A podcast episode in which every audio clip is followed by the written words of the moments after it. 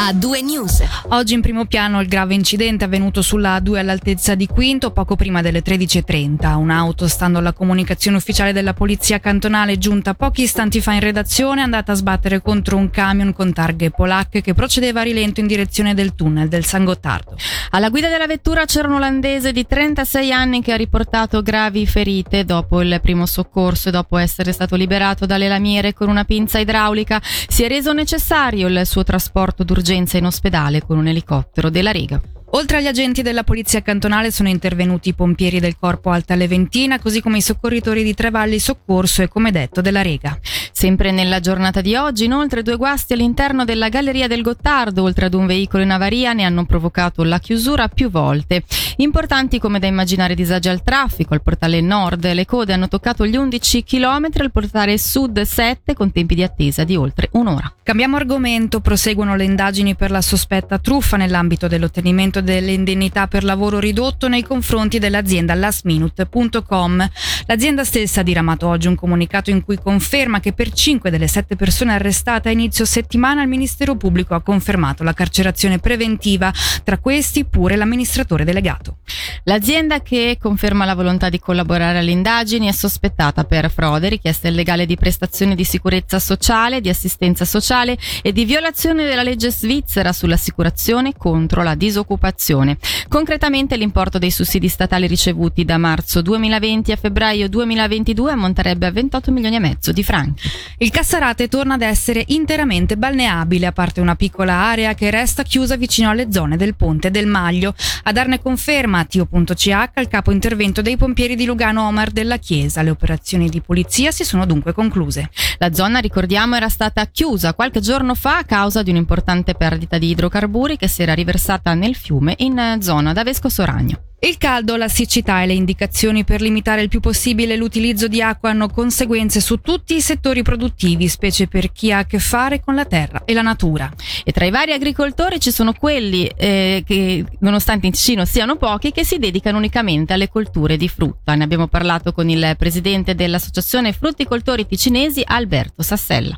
Per il momento gli alberi fruttiferi si salvano perché hanno un apparato radicale abbastanza profondo su alberi già che hanno più di 10 anni. Invece su alberi giovani lì bisogna irrigare per forza le piantine, soffre maggiormente la siccità. Se avete un prato dove non è stato sfalciato rimane verde perché di notte c'è una certa umidità che si accumula sulle foglie e le foglie assorbono questa umidità e per quello che sono belli quelli verdi e quelli che sfalciano attualmente seccano immediatamente. Il caldo eh, impedisce la crescita dell'erba. Si vede subito dal trifoglio, se il trifoglio appassisce vuol dire che lì c'è bisogno acqua per le mele e per le pere. Le varietà precoci fine mese si potrà iniziare la raccolta. Anche lì ognuno deve sapere la sua varietà se è tardiva o precoce, poi vede dalla colorazione dei frutti frutti e in più se ci sono le vespe che iniziano ad attaccare i frutti è un segno già di eh, maturazione. I peschi sono piante che crescono al caldo, anche loro hanno un apparato radicale abbastanza sviluppato, si salvano. Dalla parte frutticoltura non posso lamentarmi, piuttosto dove è grandinato, lì, lì ci sono problemi, eh. l'anno prossimo sarà un anno difficile in quelle zone dove ha, grandinato forte. Mancando mancando di acqua dove c'è una certa siccità è logico che la mela sarà più piccola. Credo che in tutto il Ticino la superficie commerciale è di 5 ettari di meli e un po' di peri. Quel poco che c'è in, in Ticino cerchiamo di farlo bene e rimane qui in Ticino, non passa tramite la conservazione in frigo, è messo sul mercato rapidamente prodotto ticinese.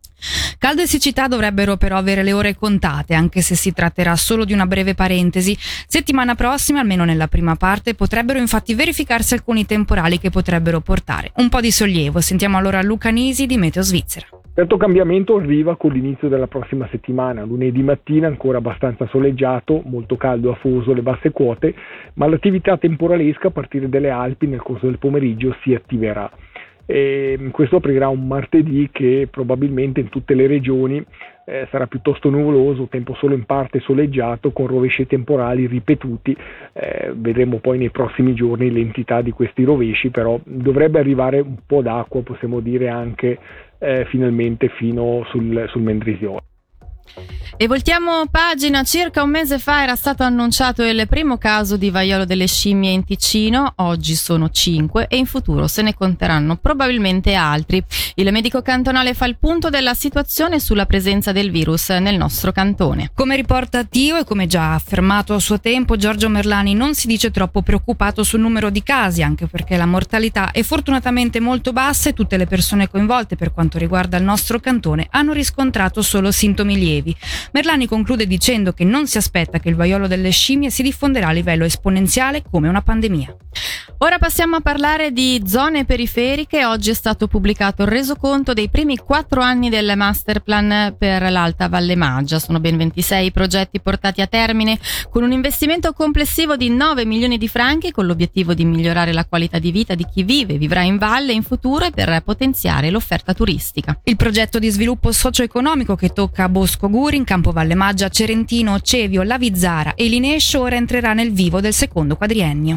Sentiamo il coordinatore del Masterplan Alta Valle Maggia, Timo Cadlolo, in un, in, in un estratto dell'intervista realizzata da Nadia Lischer poco meno di tre mesi fa per tracciare un bilancio di questo primo quadriennio sui progetti volti a valorizzare il potenziale soprattutto turistico della regione promuovendone lo sviluppo. Il bilancio finora è senz'altro positivo, abbiamo dato avvio a un processo che coinvolge numerosi attori dell'Alta Valle, abbiamo anche raggiunto i primi risultati. Le principali iniziative realizzate sono quelle che abbiamo denominato progetti faro, il primo è quello che molti di voi conoscono, è la via Alta Valle Maggia che nel corso di questo quadriennio è stata sviluppata estendendola dagli originari 50 km agli attuali 200 km che abbracciano l'intera l'intera valle e s'affaccia anche alle limitrofe valli Verzasca, Onzernone, Formazza e Bedretto. Poi vi è la slittovia di Bosco Gurin che è stata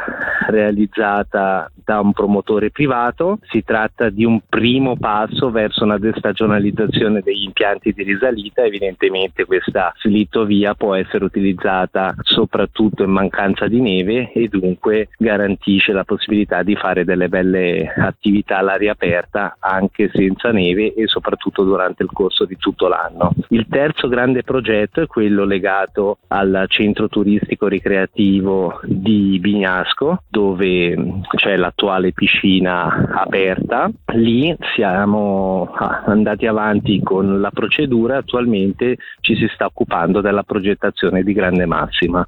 Il presidente del Locarno Film Festival, Marco Solari, sarà l'oratore ufficiale del 1 agosto al Grutli. L'invito è arrivato dalla società svizzera di utilità pubblica, la Kermesse cinematografica. Ricordiamo, proprio quest'anno compie 75 anni e rappresenterà così la Svizzera culturale e creativa nel giorno di festa nazionale.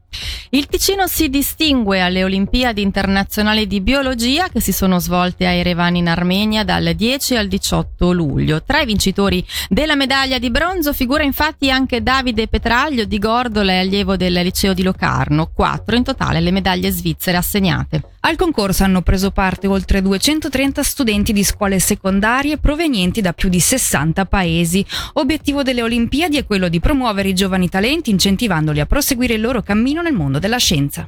In chiusura vi segnaliamo un evento per gli appassionati di musica. La Filarmonica Verzaschese comunica che per sfuggire alle calure domenica 24 luglio in collaborazione con la Procardada è stato organizzato un concerto bandistico in quota. La prima parte del concerto si svolgerà alle ore 11 sulla piattaforma panoramica in Cimette, la seconda parte alle 14 presso la seggiovia a Cardada. Il concerto è gratuito ed aperto a tutti. Suoneranno 30 musicisti guidati dal loro maestro Luigi Donato. A due news. Grande musica, grandi successi.